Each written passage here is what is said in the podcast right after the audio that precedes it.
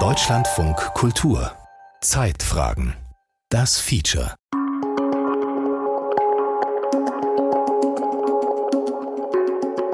Als wir vor einem halben Jahr in Asunción, der Hauptstadt Paraguays, anlandeten, war die Enttäuschung groß. Denn bis in den Hafen selbst sickerte der Lärm der Straßenbahnen und Autohupen. Wie sehr ich doch in diesem Moment die Menschen hasste, die die Straßen dieser romantischen Stadt mit Asphalt zugeschmiert haben. Und als uns die kreischenden Plakate ins Kino luden, entschieden wir uns, in die Dörfer der Roten zu entkommen. Erst hinter dem Rio Paraguay konnten wir aufatmen. Das Abenteuer kann beginnen. Wladimir Schuster, ein in Deutschland wenig bekannter tschechischer Autor, lässt in einem Zeitungsroman seinen Protagonisten in die paraguayischen Wälder eintauchen. Schuster, der diese Zeilen nach einer langen Paraguay-Reise im November 1939 in einer tschechischen Sonntagszeitung veröffentlichte, war der kleine Bruder meiner Urgroßmutter, die starb, als ich zehn Jahre alt war.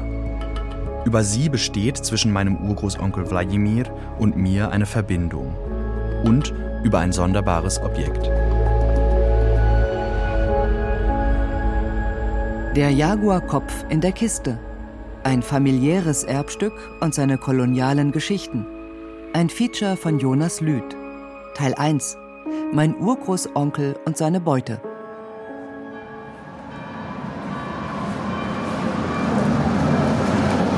Prag 2010. Die Schwester meiner Urgroßmutter ist gestorben und ich helfe beim Ausräumen ihrer Wohnung. Ich bin fast 18 Jahre alt und begeistert von dem Kuriositätenkabinett, das ein 80 Jahre langes Sammlerinnenleben hinterlassen hat. Die verstorbene Tante war kinderlos. Als Urenkel ihrer Schwester erben wir die Dinge, die sie hinterlassen hat. Allerlei Krempel und dazwischen er, ein verstaubter, ausgestopfter Jaguarkopf. Irgendwie cool, denke ich. Ich nehme den Jaguarkopf mit nach Berlin, wo ich als Jugendlicher aufwachse.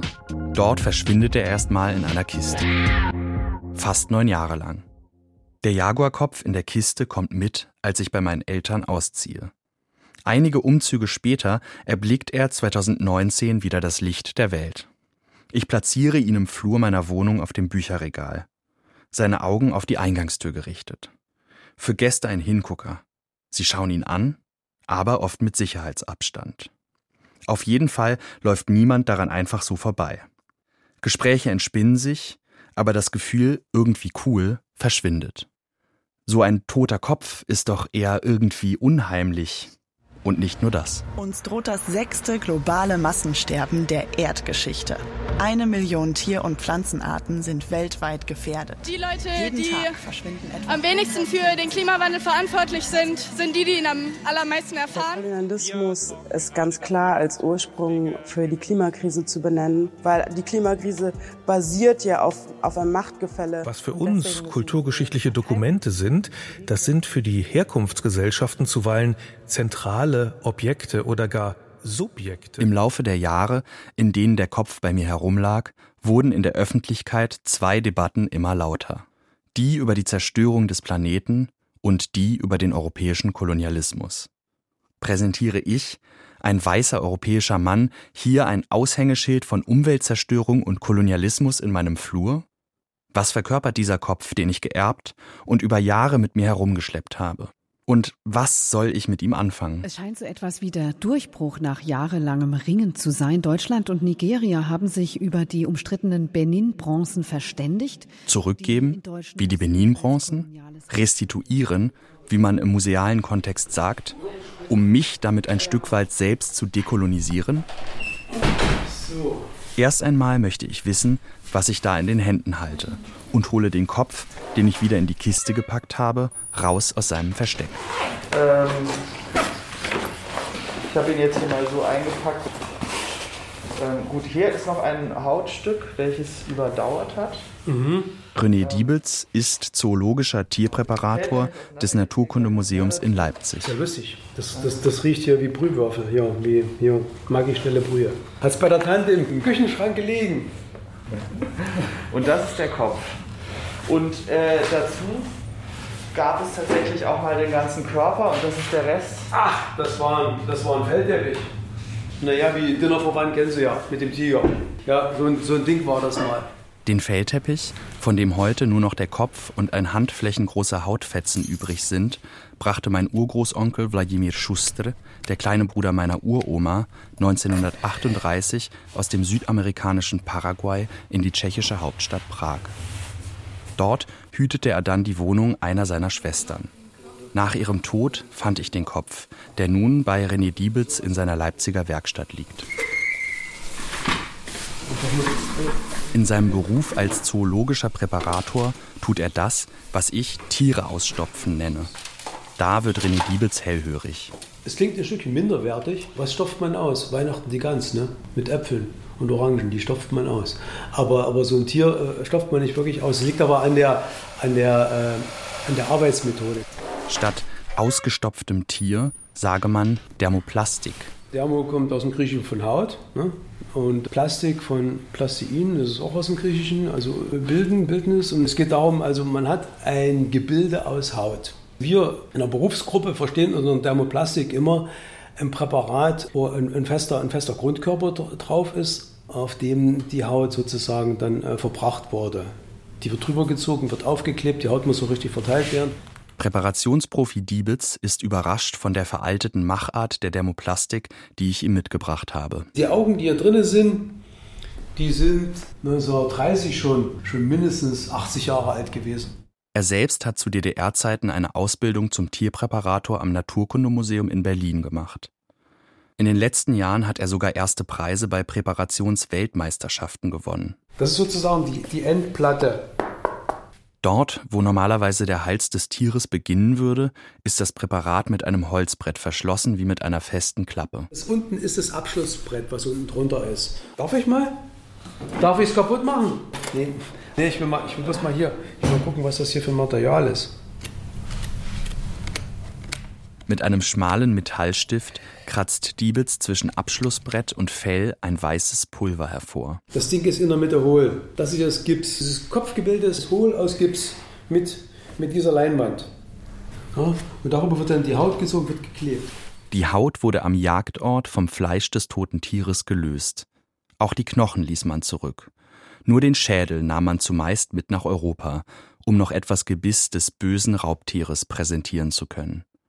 Meinem Präparat aber fehlt der Schädel. Ein aus Gips geformter Jaguarkopf, überzogen mit Haut und Haaren des einst erlegten Tieres. Alle zu Kolonialzeiten, also da sind ja auch äh, Sachen äh, geschossen worden, die heute sich teilweise noch in den Sammlungen befinden. Also, der Kopf sieht nur noch aus wie der Kopf eines Jaguars, ist aber nur nachgebildet. Vom Jaguar selbst stammt das Fell, für mich ein koloniales Erbstück.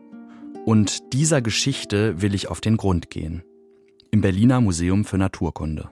Also wir können eigentlich können wir mit über 30 Millionen Sammlungsobjekten ist es das bei weitem größte seiner Art in Deutschland. Es ist nicht nur Ausstellungsort, sondern vor allem wissenschaftliche Forschungseinrichtung. Hier arbeitet die portugiesische Kolonialhistorikerin Katharina Madruga im Projekt Koloniale Provenienzen der Natur.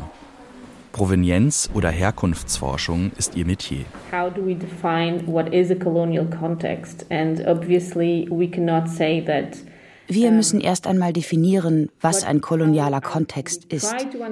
Das ist viel mehr als nur die Frage, ob es eine formelle koloniale Herrschaft gegeben hat.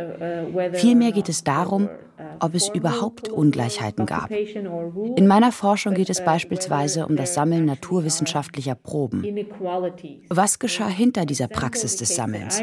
Welche Arten von Ungleichheiten sind aufgetreten? Was für Arten der Klassifizierung von Menschen hat man vorgenommen und welche politische Identität hatten sie? Und so können wir sehr gut das Spektrum des kolonialen Kontexts erweitern wenn wir genug Informationen haben. We can broaden the spectrum of what is a colonial context if we have enough information. Nicht nur Sammlungsstücke, die direkt aus den Kolonien zu uns gelangten, sind also von Bedeutung. Auch viele andere Objekte tragen einen kolonialen Stempel. Mein Urgroßonkel, der als Tscheche in das formell unabhängige Paraguay der 1930er Jahre kam, war dort als europäischer Weißer nicht nur ökonomisch, sondern auch kulturell in der von Rassismus geprägten Machthierarchie automatisch weit oben. Große Teile der zivilisierten Welt, wie sich die meisten Gesellschaften Europas begriffen, wirkten beim Sammeln toter und lebendiger Tiere mit. Für Zoos, Museen oder eben auch für den privaten Gebrauch. Das Sammeln nutzte aber nicht nur der Schau, sondern auch der westlichen Vermessung der Welt. Das lässt sich an der wissenschaftlichen Namensgebung für verschiedene Spezies ablesen. Auch beim wissenschaftlichen Namen für den Jaguar. Panthera onca. Panthera onca. Der erste Name ist Panthera und der zweite Name Onca. Panthera kommt aus dem Lateinischen und beschreibt alle eigentlichen Großkatzen funktioniert also wie ein Familienname. Den tragen zum Beispiel auch Löwen oder Tiger. Das portugiesische Onca ist ein Zusatz, der nur den Jaguar beschreibt. Eigentlich hat jede Spezies zwei Namen, wie Homo sapiens. Der erste Name ist die Gattung, der zweite der spezifische Name, also die Spezies. Und das ist die Übersetzung der Natur in die europäischen Wissenschaften. Oft radiert dieses System die Herkunftsgeschichte und lokale Bedeutungen aus. Und es bringt eine neue, fundamental europäische Lesart der Natur hervor. Auch weil die Namen üblicherweise aus dem Lateinischen oder Altgriechischen kommen. Beim Jaguar jedoch hat ein ursprünglich indigen amerikanisches Wort seinen Weg in die Alltagssprache gefunden. Es kommt wahrscheinlich vom Wort Jaguara aus den indigenen Sprachen Tupi und Guarani. Das heißt so viel wie wildes Tier, das seine Beute im Sprung überwältigt. Also ist Jaguar näher am lokalen Wissen und Panthera ist das lateinische Wort dafür. Wenn die Menschen weltweit nur das Wort Panthera onca lernen, verändert das alles. Von Japan bis Paraguay lernen Studierende der Biologie die europäischen Namen für die lokale Flora und Fauna. Nicht lokale Begriffe, erzählt mir Katharina Madruga. Man müsse aufpassen, dass man die Auffassung von Natur, wie die europäische Wissenschaft sie versteht, nicht verallgemeinere. Es sei nicht die Art, sondern eine Art, die Natur zu lesen. Das gilt auch für die Grenze zwischen Mensch und Natur, die in Europa künstlich gezogen wird. Was aber mache ich nun mit dem Jaguarkopf? In sein Herkunftsland zurückgeben? Leider gehören Restitutionsforderungen nicht zu meinem Aufgabenbereich. Uh, das heißt aber nicht, dass zoologische, botanische, mineralische und paläontologische Objekte nicht Teil derselben Reflexion sein sollten, also Teil des Überdenkens von Sammlungspraktiken. Wir versuchen dazu, logische Sammlungen mit einzubeziehen, weil die Sammlungsexpeditionen nicht nur entweder Insekten und Pflanzen oder religiöse Objekte gesammelt haben. Das war Teil desselben Extraktionsprozesses, wobei nicht nur kulturelle Artefakte, sondern gleichzeitig auch Proben, also Beweisstücke der Natur, in die europäischen Sammlungszentren gebracht wurden. Natürlich spielen da Naturkundemuseen eine riesige Rolle bei dieser kulturellen und wissenschaftlichen Aneignung. Also Bisher weiß ich recht wenig über meinen Urgroßonkel Wladimir Schuster, der den Jaguarkopf aus Südamerika nach Europa gebracht hat. In meiner Familie heißt es, er habe nach dem Zweiten Weltkrieg Bücher geschrieben. Ich tippe seinen Namen bei Google ein und werde überrascht. Er hat sogar eine eigene tschechische Wikipedia-Seite. Hier steht Wladimir Schustre, geboren 1913, gestorben 1987, war tschechischer Schriftsteller, Autor von Abenteuerromanen für Jugendliche und Erwachsene. Von 1937 bis 1938 soll er zwei Jahre als Reporter durch Paraguay gereist sein. 15 Romane habe er zwischen dem Ende des Zweiten Weltkriegs und seinem Tod 1987 veröffentlicht. Viele davon spielen in Paraguay. Zwei davon bestelle ich übers Internet. Rote und Weiße und Die Abenteuer des kleinen Indianers. Rote oder eben Indianer Worte, die ich als Kind für ganz normal hielt. Aber Miriam Österreich, Kunstgeschichtsprofessorin und Expertin für lateinamerikanischen Indigenismus an der Berliner Universität der Künste, erklärt. Indianer ist natürlich die eingedeutschte Version, wie Kolumbus und die frühen Kolonisatoren die Indigenen Amerikas bezeichnet haben, weil sie ja eigentlich auf der Suche nach Indien waren. Und das ist aber natürlich eine Fremdbezeichnung.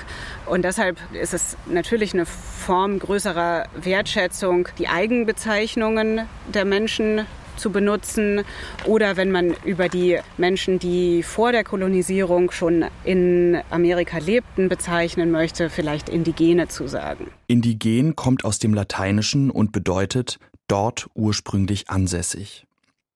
Wladimir Schuster lebte und schrieb zu einer Zeit, in der Diskriminierung durch Sprache kaum hinterfragt wurde.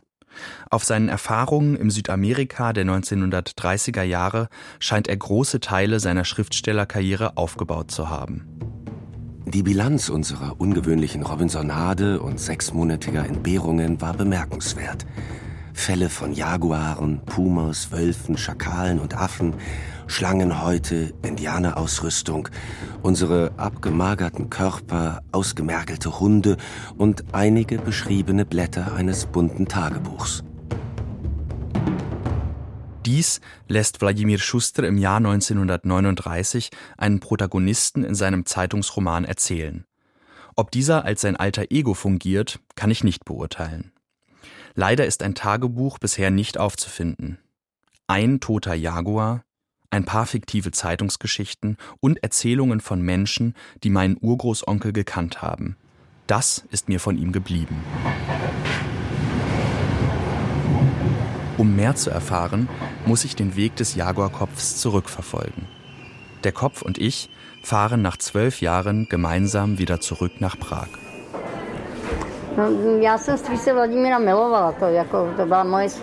Ich habe Onkel Wladimir geliebt und hatte immer eine Schwäche für ihn. Ich treffe Magdalena Pisarovicowa in einer Prager Kaffeebuchhandlung. Sie ist die Nichte von Wladimir Schusters dritter Ehefrau und hat mit ihm bis zu seinem Tod unter einem Dach gelebt. Pisarovicowa ist wohl die letzte lebende Person, die ihn besser kannte.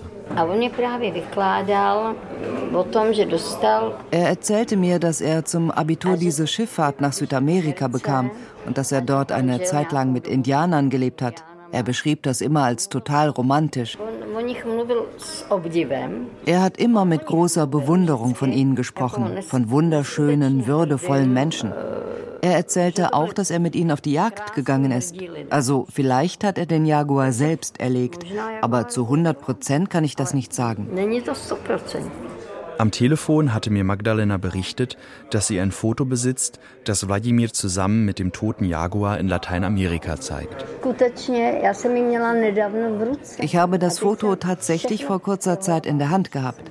Aber jetzt habe ich alles durchsucht und es nicht wiedergefunden. Das Jaguarfell liegt oben und der Kopf hängt nach unten. Deshalb, als Sie mir vom Kopf erzählt haben, habe ich sofort gedacht, ich weiß doch, wovon Sie sprechen.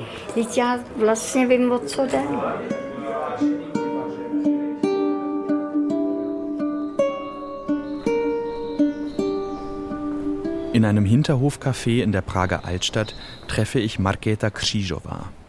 Sie ist Professorin für Geschichte und Anthropologie an der Prager Karls-Universität. Tschechische Reisende und die Beziehung Tschechiens zu Südamerika sind ihr Fachgebiet. Sie hat eine Überraschung für mich.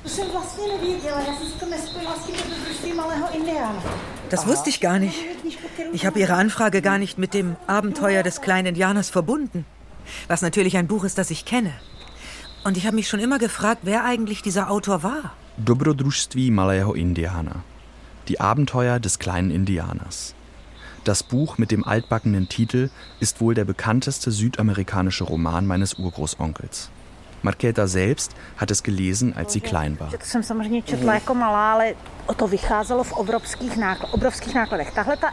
Das wurde in riesigen Stückzahlen herausgegeben.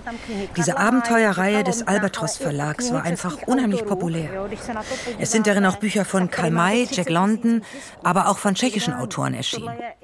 Wenn Sie in meiner Generation hier nachfragen, dann werden sich viele erinnern. Das Buch erreichte in tschechischer Sprache eine Auflage von mindestens 105.000. Ziemlich viel für ein so kleines Land. Unter dem Namen Und die Indianer ziehen zum Rio Negro erschien es 1960 auch in der DDR. Selbst ins Französische, Ungarische und Polnische wurde es übersetzt. Mein Urgroßonkel eine Art tschechischer Karl May? Das wäre wohl etwas vermessen. Aber dass ganze Generationen seine Bücher gelesen haben sollen, erstaunt mich schon. Und gibt seiner Biografie eine für mich ungeahnte Wendung.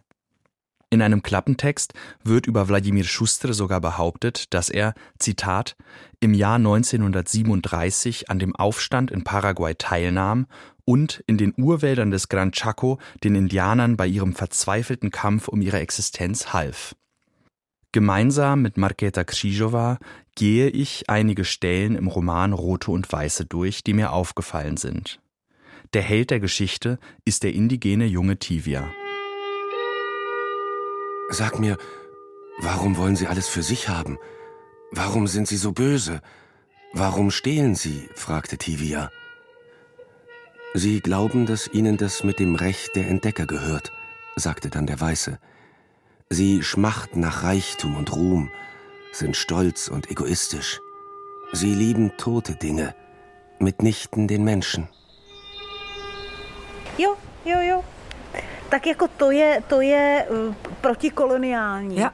Ja, ja. Also das ist antikolonial. Aber es ist da genau auch der gute Weiße. Hier in dem kleinen Indianer ist der positive Weiße doch sogar Tscheche. Ähnlich ist es bei einem anderen tschechischen Autor, der im 19. Jahrhundert in Paraguay war. Er spielt dort den edlen Weißen. Aber er ist eben Tscheche. Also hat er eigentlich nicht an der Kolonisierung teilgehabt. Die in Anführungszeichen guten Tschechen haben nie eine Kolonie gehabt. Das tschechische Volk war zu Hochzeiten des Kolonialismus selbst eine den deutschsprachigen Österreichern untergeordnete Ethnie. Bis zu seiner Befreiung am Ende des Ersten Weltkriegs und der Gründung der ersten tschechoslowakischen Republik. Im Jahr 1918, nach dem Ende des Ersten Weltkriegs, gab es große Debatten in der tschechischen Presse, ob die Tschechen nicht eine der deutschen Kolonien bekommen sollten. Einige meinten, dass uns das in die Reihen der mächtigen europäischen Nationen heben würde. Andere wiederum, dass das viel zu teuer wäre und so weiter. Niemand hat in den Debatten an die ursprünglichen Einwohner dieser potenziellen Kolonien gedacht. Wenn, dann nur so, dass wir Tschechen besser im Kolonisieren wären, weil wir zivilisierter sind. Bemerkenswert finde ich die Wendung in Wladimir Schusters Leben bezüglich seiner Identität. Aus seinen fiktiven Zeitungsartikeln habe ich erfahren, dass Tschechen in Lateinamerika als Gringos, also als Weiße galten. Kein Unterschied zu anderen europäischen Völkern.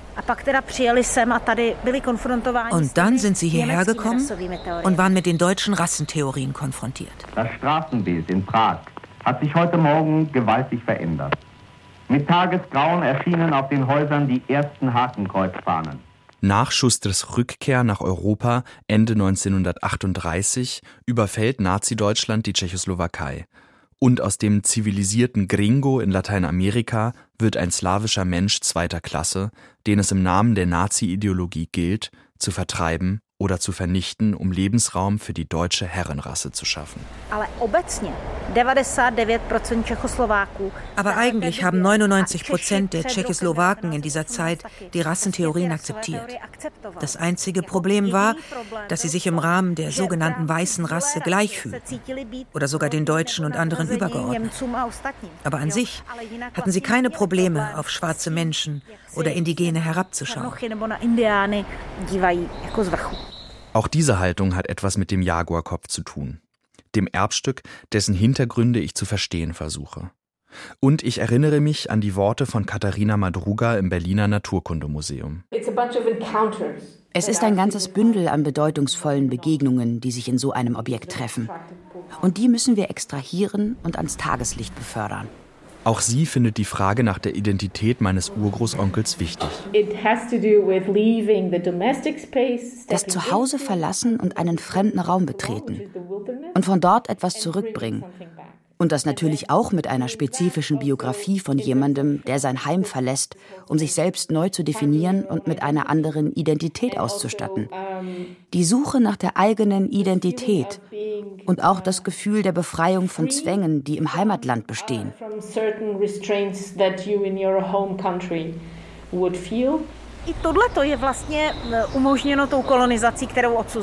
Auch das ist durch die Kolonisierung, die wir so verurteilen, erst möglich gemacht worden.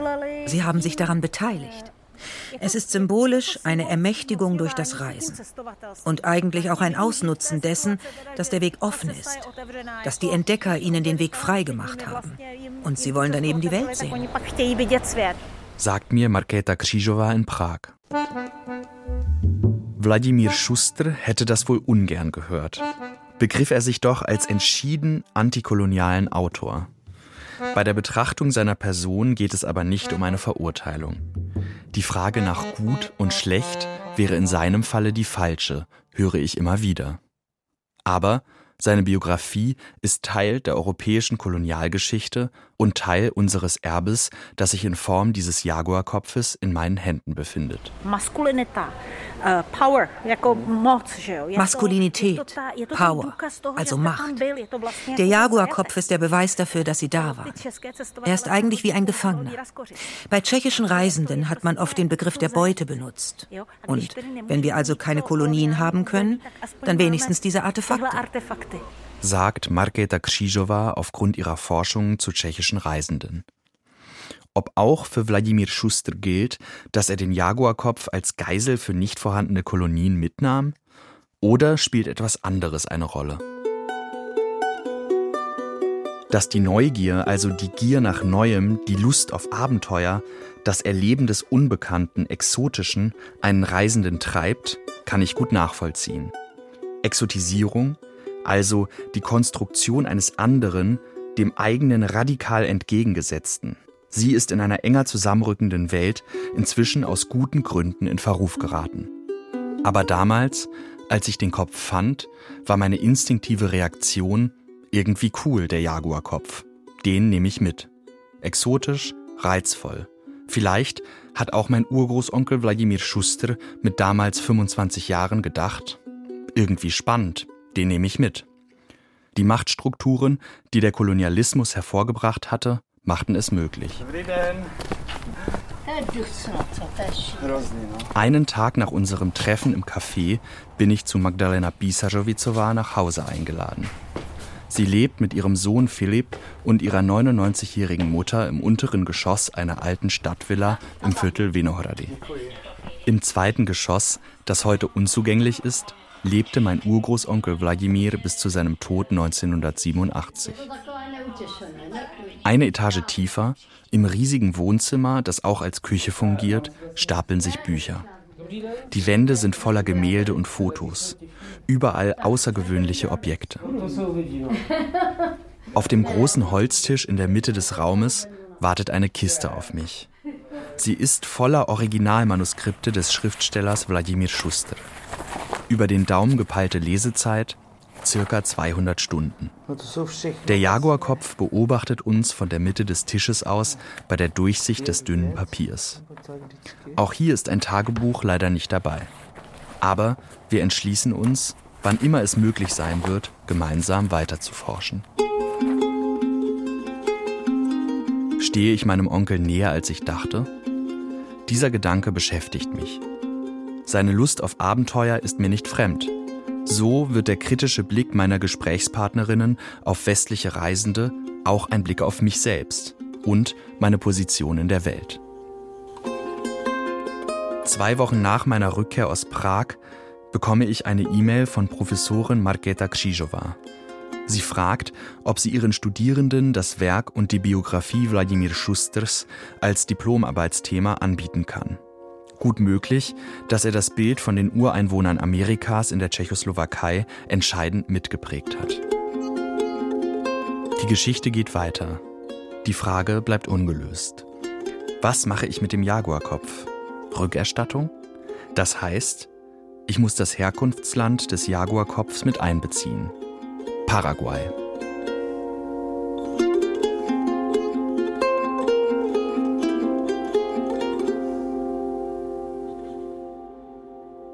Der Jaguarkopf in der Kiste.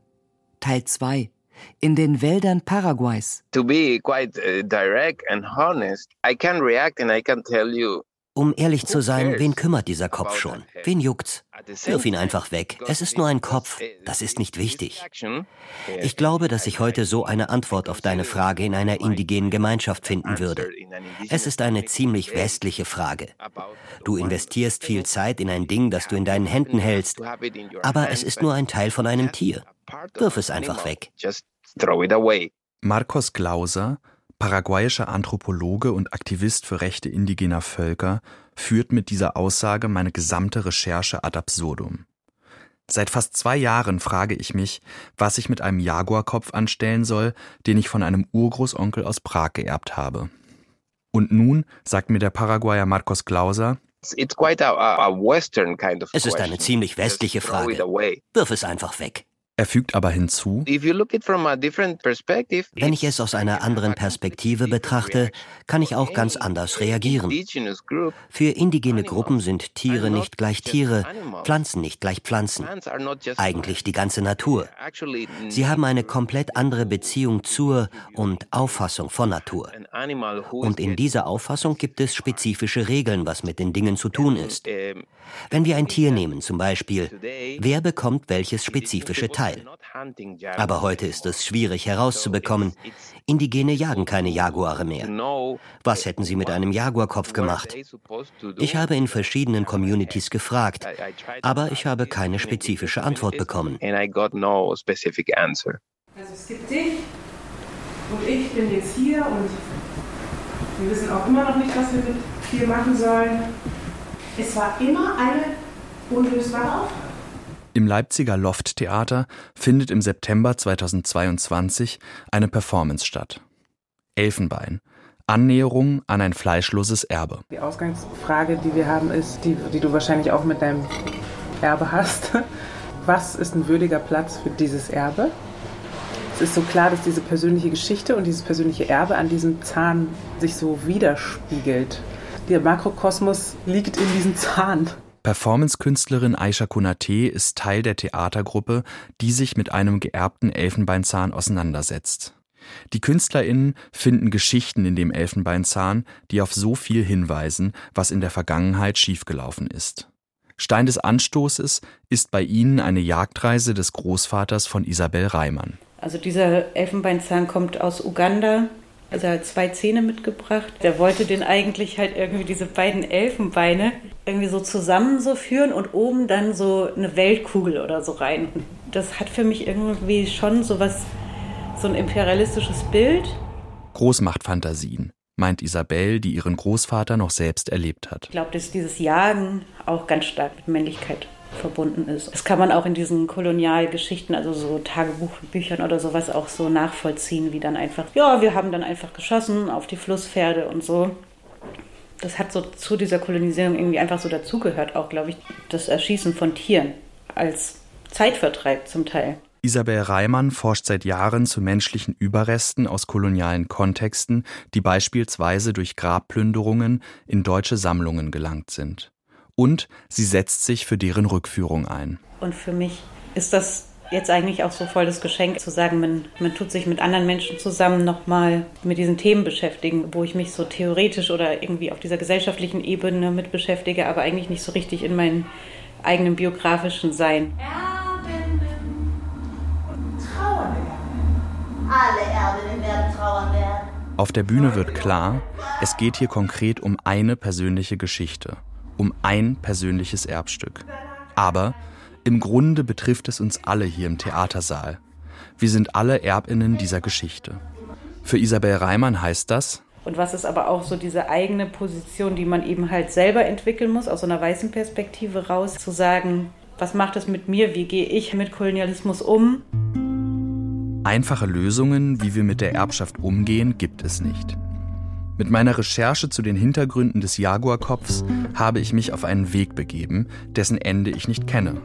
Aber damit stehe ich nicht allein. Es ist eine Reise. Wir sind, wir sind da haben gerade erst angefangen. Also wir können keine abschließenden Antworten geben. Wir sind, also wir hoffen, dass wir jetzt gemeinsam auf die Reise gehen mit, mit allen, die beteiligt sind.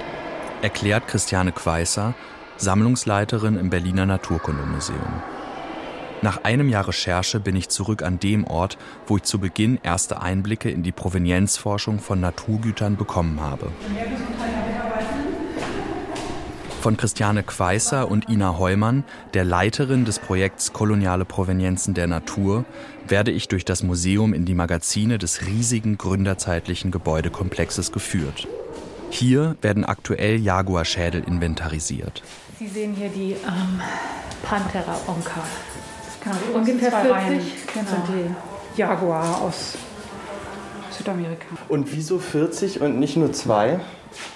Na, stellen Sie sich vor, Sie würden die Art Mensch beschreiben wollen. Wen von uns dreien würden Sie dazu nehmen? Alle. Genau. Auch wenn einige Jaguarschädel aus Zoos stammen, die meisten kamen direkt aus ehemaligen westeuropäischen Kolonien. Wie Ina Heumann erklärt, war die Zeit des deutschen Kolonialismus sehr einträglich für die Säugetiersammlung des Museums. Um 1890 hatte sie 8000 Objekte ähm, grob gezählt und ähm, zum Ende des Ersten Weltkriegs hatte sie dann 150.000 Objekte. Vielleicht sind es nur 120.000. Auf jeden Fall war der Zuwachs enorm. Die genaue Erfassung der Herkunft und die Digitalisierung der Objekte ist eine Mammutaufgabe, der sich das Museum annimmt. Irgendwann einmal sollen alle 30 Millionen Objekte, die hier lagern, über Online-Kataloge der Öffentlichkeit zugänglich sein. Der zweite Schritt ist, die Herkunftsländer und jetzt ist auch mal einzuladen und, und miteinander überhaupt erstmal ins Gespräch zu kommen und zu schauen, verstehen wir uns eigentlich? Sprechen wir über dasselbe, wenn wir jetzt irgendwie Schädel sagen? Sprechen wir über dasselbe, wenn wir sagen, ähm, wir wollen gern irgendwie die Objekte haben, wir wollen damit X und Y machen? Für das Berliner Naturkundemuseum stehen jetzt vor allem ehemalige deutsche Kolonien in Afrika im Fokus. Und da sind wir jetzt im zweiten Umlauf mit einem, mit einem wirklich tollen Kooperationsprogramm, muss man sagen, das M-Lab, Museumslab, äh, und haben da die Chance, europäische Museen und afrikanische Museen zusammenzubringen und in einen gemeinsamen Diskurs zu gehen, der nicht schon mit Setzungen beginnt. Ja? Also die, die Europäer kommen wieder und sagen, wir wollen das und das machen, sondern sich hinzusetzen gemeinsam und über Themen zu diskutieren und zu gucken, wie sind denn die Perspektiven da drauf. Und dann wird man am Ende des Tages sehen, was passiert jetzt mit den Objekten selber. Restitution sei dabei nur eine von vielen denkbaren Möglichkeiten. Die Eigentumsfrage schwer zu beantworten. Naturobjekte haben in dem Sinne erstmal im ersten Schritt keinen Besitzer. Sie wurden nicht durch den Menschen erschaffen. Das, glaube ich, macht es unterscheidet es auch nochmal zu kulturhistorischen Objekten, ethnologischen Objekten. Und doch ist das Museum für Naturkunde und somit das Land Berlin im Besitz der allermeisten Naturobjekte, die es sich durch Sammlungs- und Präparationspraktiken angeeignet hat. Ina Heumann erklärt, dass die Trennung zwischen Natur und Kultur oft nicht so eindeutig ist, wie es scheint. Es ist eine politische Trennung, die auch nach bestimmten Bedürfnissen durchgesetzt wird. Seit 2011 befindet sich im Berliner Verzeichnis für national wertvolles Kulturgut auch das Aushängeschild des Naturkundemuseums. Der Brachiosaurus brancai, ein riesiges Dinosaurier-Skelett, das aus dem heutigen Tansania, dem ehemaligen Deutsch-Ostafrika, während der Kolonialzeit nach Berlin kam. Durch die Aufnahme in dieses Kulturgutschutzregister wurde die Ausfuhr der Saurierüberreste juristisch deutlich erschwert fast unmöglich gemacht. Damit gibt auch das Museum ähm, eine bestimmte Macht ähm, und auch eine bestimmte Verantwortung natürlich ab, weil es dann klar ist, diese Objekte können nicht mehr einfach auf Reisen gehen und verliehen werden und alle politischen Anfragen, die sich auf dieses Objekt richten, müssen auf einer höheren Ebene entschieden werden. Von daher diese ganze Frage Kultur-Natur ist eine zutiefst politische Frage. Die DDR wies einst eine tansanische Forderung nach Rückführung der Saurierknochen aus Ostberlin ab. Die tansanische Regierung hat diese Forderung trotz vieler dortiger Debatten bislang nicht erneuert.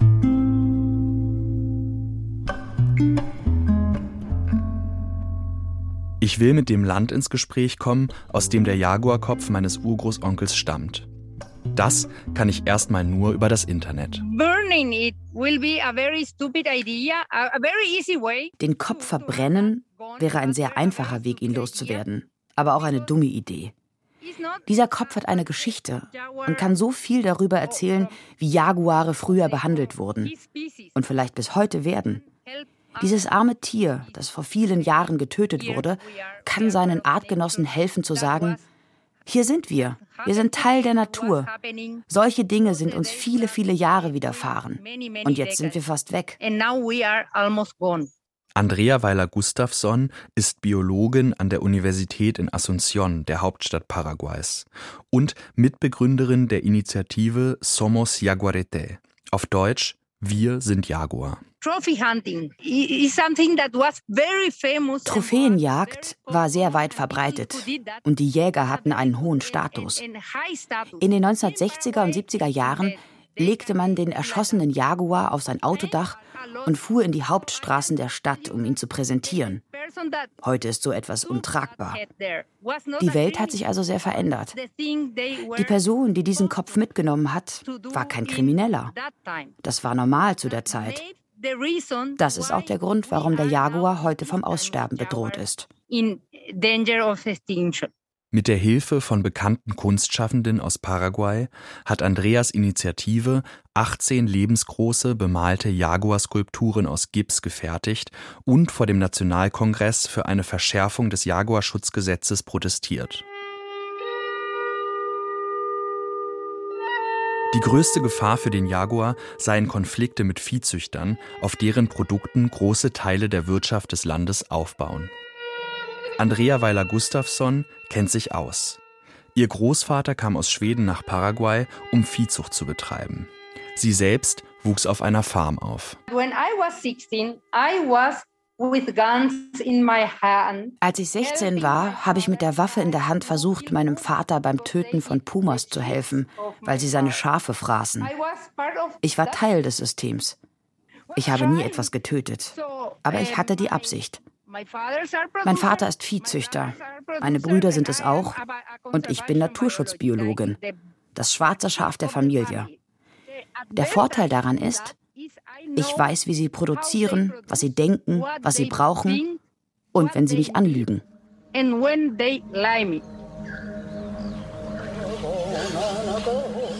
Schon sehen wir die verstreuten Kuh-, Bullen- und Kälberherden. Auch ganz winzige Kälbchen sind darunter, die wohl erst gestern geboren wurden. Riesige Herden, immer mehrere hundert Stück. Hier eine, dort, um einige Kilometer weiter die zweite. Und dann hinter dem Rio Manduvira die anderen. Das schreibt mein Urgroßonkel Wladimir Schuster in seinem 1939 erschienenen Zeitungsroman Ich wäre gerne Rancher. Er beschreibt große, von Gauchos bewirtschaftete Viehzuchtbetriebe am Rio Manduvira, einem Fluss, der sich im Osten des Landes befindet. Im Osten des Landes ist der Jaguar fast ausgestorben. Wir haben nur noch elf Jaguare dort und sie sind gefangen zwischen Sojaplantagen. Paraguay liegt in einer Tiefebene. Es liegt zwischen Brasilien, Bolivien und Argentinien. Die ökonomische Erschließung des Landes begann mit den Rinderfarmen, die mein Urgroßonkel in seinem Roman beschreibt. Dazu kommt die heute auf dem Weltmarkt so lukrative Sojaproduktion. Ungefähr seit der Zeit, in der mein Urgroßonkel das Land bereiste, begann die Erschließung des größeren Teils des Landes hinter dem Rio Paraguay, dem Gran Chaco, einem Trockenwald- und Dornbusch-Savannengebiet, dem zweitgrößten zusammenhängenden Waldgebiet Lateinamerikas. Auf einer Fläche zweieinhalbmal so groß wie Deutschland breitet sich der Chaco weit über die Grenzen des Landes aus. Der Chaco in Paraguay war bis zum Ende des 19. Jahrhunderts kaum bevölkert von nicht indigener Bevölkerung. Es fand dann natürlich von den Randgebieten her die erste Kolonisierung statt. Die weiteren Regionen im Inneren des Chaco waren eigentlich noch so gut wie unberührt. Unberührt im Sinne von Kolonisierung. Volker von Bremen kennt die Geschichte des Landes gut. Er ist Anthropologe, hat lange in Paraguay gelebt und setzt sich beruflich seit über 40 Jahren für die Rechte indigener Völker im Chaco ein. Ende der 20er Jahre kamen dann in den Chaco Central die Mennoniten, die dort ihre Siedlungen begründeten. In den 1920er Jahren war Paraguay schon seit über 100 Jahren formell unabhängig von Spanien, also keine Kolonie mehr im eigentlichen Sinne. Wie der paraguayische Menschenrechtsaktivist Marcos Glauser erklärt, haben sich die kolonialen Strukturen aber gehalten. Normalerweise begreifen wir die Kolonisierung und Enteignung indigener Menschen als etwas sehr weit entferntes, vielleicht 500 Jahre. Aber die indigenen Völker in diesen Regionen haben das erst vor ein paar Jahrzehnten erlebt. Und manche von ihnen erleben das gerade jetzt. Soweit ich die Reise meines Urgroßonkels rekonstruieren kann, hat er lange Zeit im damals noch von der Kolonisierung unberührten Chaco verbracht und dort wohl auch den Jaguar geschossen, gekauft oder geschenkt bekommen. In diesem Gebiet, das noch in den 1930er Jahren kaum von Landwirtschaft durchdrungen war, lichtet sich der Trockenwald immer mehr. Eine der höchsten Entwaldungsraten der Welt führt dazu, dass allein zwischen 1985 und 2018 über 20 Prozent des Waldes in Farmland und Weiden umgewandelt wurden. Der Druck auf die Flora und Fauna der Region, aber auch auf indigene Communities ist enorm one specific Ayoreo group that is living in what is called a voluntary isolation. In den Wäldern im Norden Paraguays und Süden Boliviens lebt eine spezifische Ayoreo-Gruppe in sogenannter freiwilliger Isolation. Es ist eine der letzten Gruppen außerhalb Amazoniens, die noch in dieser freiwilligen Isolation lebt. Und obwohl die paraguayische Regierung sie offiziell anerkennt, gibt es keinen Schutz für sie. Wenn ein privater Landbesitzer einen Viehzuchtplan für den Wald entwickelt, kriegt er einfach eine inoffizielle Erlaubnis, den Wald zu roden. Es gibt von paraguayischer Seite also überhaupt keinen Schutz. Und deshalb brauchen wir hier Menschenrechtsorganisationen, weil sonst indigene Menschen in ein paar Jahren total verschwinden würden. Vielleicht hätte dies auch meinen Urgroßonkel erschüttert. Fakt ist aber, mit dem Jaguarkopf hat er ein Symbol für die Kolonisierung von Mensch und Natur mit nach Europa gebracht und mich ganz konkret zu einem Erben der Kolonialgeschichte gemacht. Ina Heumann sagt dazu, eine Sache, warum wir Geschichte schreiben und Geschichte nachgehen, ist ja wirklich, dass wir das als Moment empfinden, um uns zu reflektieren und um uns auf eine andere Art und Weise mit der Welt wiederum zu verbinden. Und genau das ist das Faszinierende ja auch an Objekten, dass sie genau dieses Potenzial haben, wirklich sozusagen Beziehungs, ähm, Beziehungen zu stiften und an der Stelle dann auch zu diplomatischen Objekten zu werden. Poay Picaneray ist Vorsitzender der Organisation OPIT, die für die Rechte der Ayoreo in Paraguay eintritt. Gleichzeitig ist Poay Anführer der Totobiego Sode, die sich zu den Ayoreo zählen. Wir wollen die Wälder erhalten, sowohl für uns als auch für die Tiere. Wegen der großen Abholzung werden unsere Enkelkinder diese Tiere in Zukunft nicht mehr kennen. Wir bitten die Menschen, die uns wohlgesonnen sind, unser Territorium weiterhin zu verteidigen, sei es gegenüber anderen Ländern oder gegenüber unserer Regierung. Die britische Organisation Earthside hat in einer Investigativrecherche herausgefunden, dass das Leder der Rinder, die auf den abgeholzten Flächen grasen, auf Sitze von europäischen Automarken gespannt wird. Darunter BMW und Jaguar Land Rover. Laut Earthside wurde im Jahr 2019 alle zwei Minuten die Fläche eines Fußballfeldes im Chaco abgeholzt. Auch für das Klima eine Katastrophe. Der Chaco ist einer der wichtigsten natürlichen CO2-Speicher Lateinamerikas. Annähernd die Hälfte der ursprünglichen Bewaldung ist den Rodungen bereits zum Opfer gefallen. Poay und seine Gemeinschaft wurden 1986 gegen ihren Willen von evangelikalen Missionaren kontaktiert. Erst wehrten sie sich und kämpften. Dann überzeugte man sie und nahm sie mit auf die Missionsstation. Inzwischen haben sie sich wieder von der Station lösen können und siedeln in von ihnen unabhängigen Dörfern.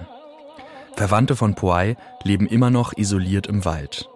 Er hat sie seit seinen Kontakten zu den Missionaren nicht mehr gesehen, kämpft aber weiter für ihren Lebensraum.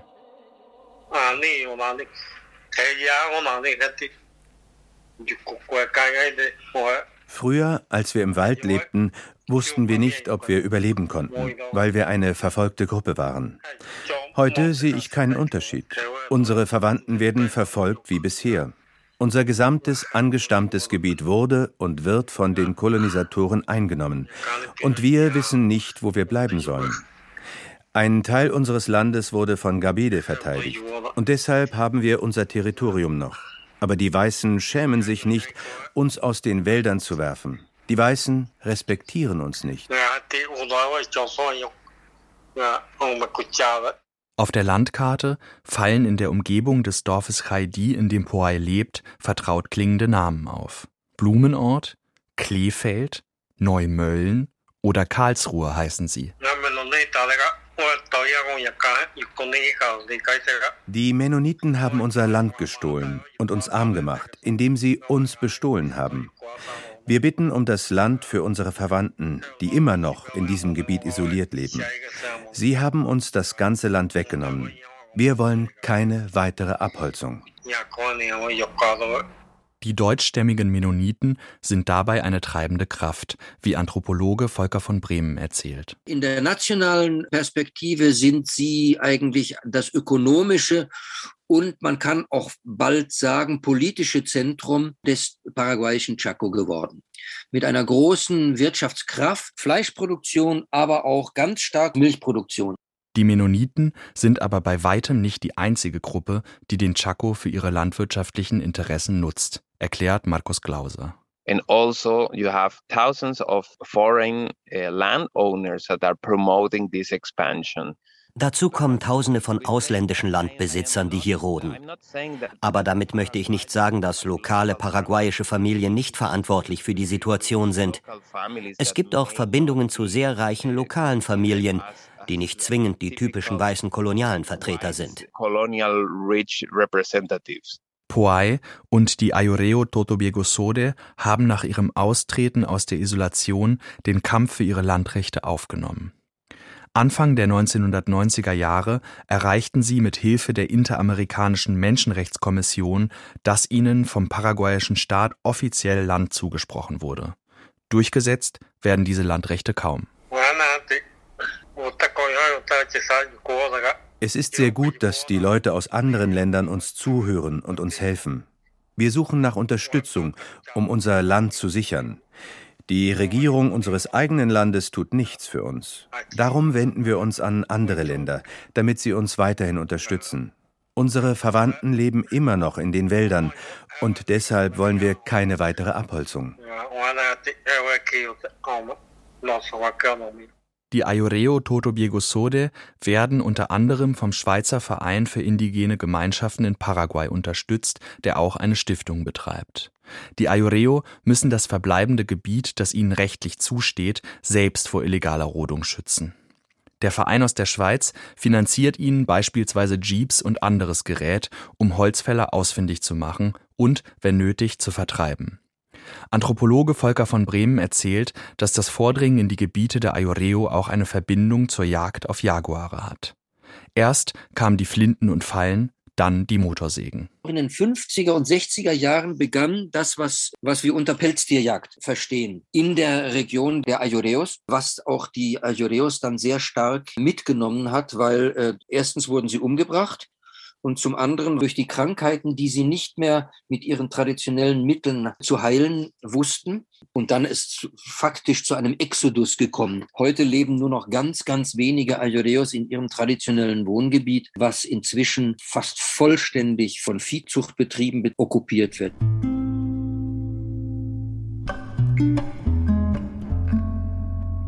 Im Naturkundemuseum Berlin präsentieren mir Ina Heumann und Christiane Queißer ein Jaguarfell, das aus dem bolivianischen Teil des Gran Chaco stammt. Ah, Chaco, Bolivien. Hermann, 1904, A6604 ohne Schädel. Das gut erhaltene Fell lässt meine Hände fühlen, warum die Jaguare für ihren Pelz gejagt wurden. Mit so einem Handschuh kann ich da reinpassen? Ja. Dann hole ich den Jaguarkopf aus seiner Kiste, um ihn mit dem Fell sowie mit Christiane Queißer und Ina Hollmann bekannt zu machen. Was würden Sie an meiner Stelle mit dem Kopf machen? Gerade vor dem Hintergrund, dass Sie ja die Geschichte jetzt auch recherchieren, würde ihn in dem Zusammenhang aufheben. Weil als Teil meiner persönlichen Geschichte und dann würde ich ihn vielleicht irgendwann begraben oder so. Ich hatte auch spontan gedacht, dass man ihn begräbt. Wobei hier die ähm, Sammlungsmanagerin ganz klar gesagt hat, das geht auf gar keinen Fall, weil man nicht weiß, was da drin ist. Eigentlich wäre es Sondermüll ähm, und einfach zu begraben, dass es, dass es eine naive Vorstellung ist. Aber man würde trotzdem ja auch durch diesen Akt anerkennen, dass es ein Tier ist, von mhm. dem sie nicht wissen, warum es gestorben ist, wie es gestorben ist und das vielleicht auch sozusagen als Tier wieder ehren und ähm, auch betrauern. Und vielleicht wäre das ein schöner, ein schöner Moment. Poay, der Ayoreo-Anführer aus dem paraguayischen Chaco, erzählt mir, wir haben die Jaguarknochen nicht aufbewahrt, sondern nur die Haut entfernt, aus der die Krone eines Dakasut, eines Anführers, gemacht wurde. Wenn einer unserer Väter einen Jaguar tötete, nannte man ihn Dakasut. Heute kann jeder Jäger, der einen Jaguar erlegt hat, das Fell tragen. Früher trugen nur die Anführer die Krone aus Jaguarfell. Außerdem haben die Menschen Angst vor dem Jaguar, weil er uns angreifen und fressen kann. Wir wollen nicht, dass uns dasselbe passiert wie Dache Pachami, Hos Vater, der von einem Tiger angegriffen wurde und starb. Was ist nun mein Fazit? Andrea Weiler-Gustafsson meint, ich solle nicht zu deutsch denken. Make your documentary Behalte den Jaguarkopf. Mach deine Reportage und danach würde der Jaguarkopf schon sagen, okay, ich habe meine Mission erfüllt. Ich kann in Frieden ruhen. Oder es kommt was anderes dabei heraus. Du musst dich mit der Entscheidung nicht beeilen. Mach dir keine Sorgen. Du fängst doch gerade erst an.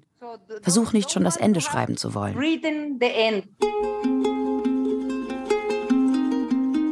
Ich habe den Jaguarkopf ein Jahr lang zu jedem Interview mitgenommen. Nach Prag, nach Berlin, Leipzig und an andere Orte.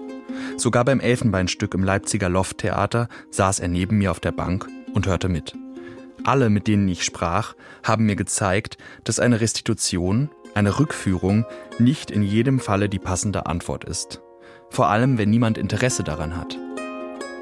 Ich habe bei meinen Recherchen gelernt, was für eine Herausforderung Dekolonisierung darstellt.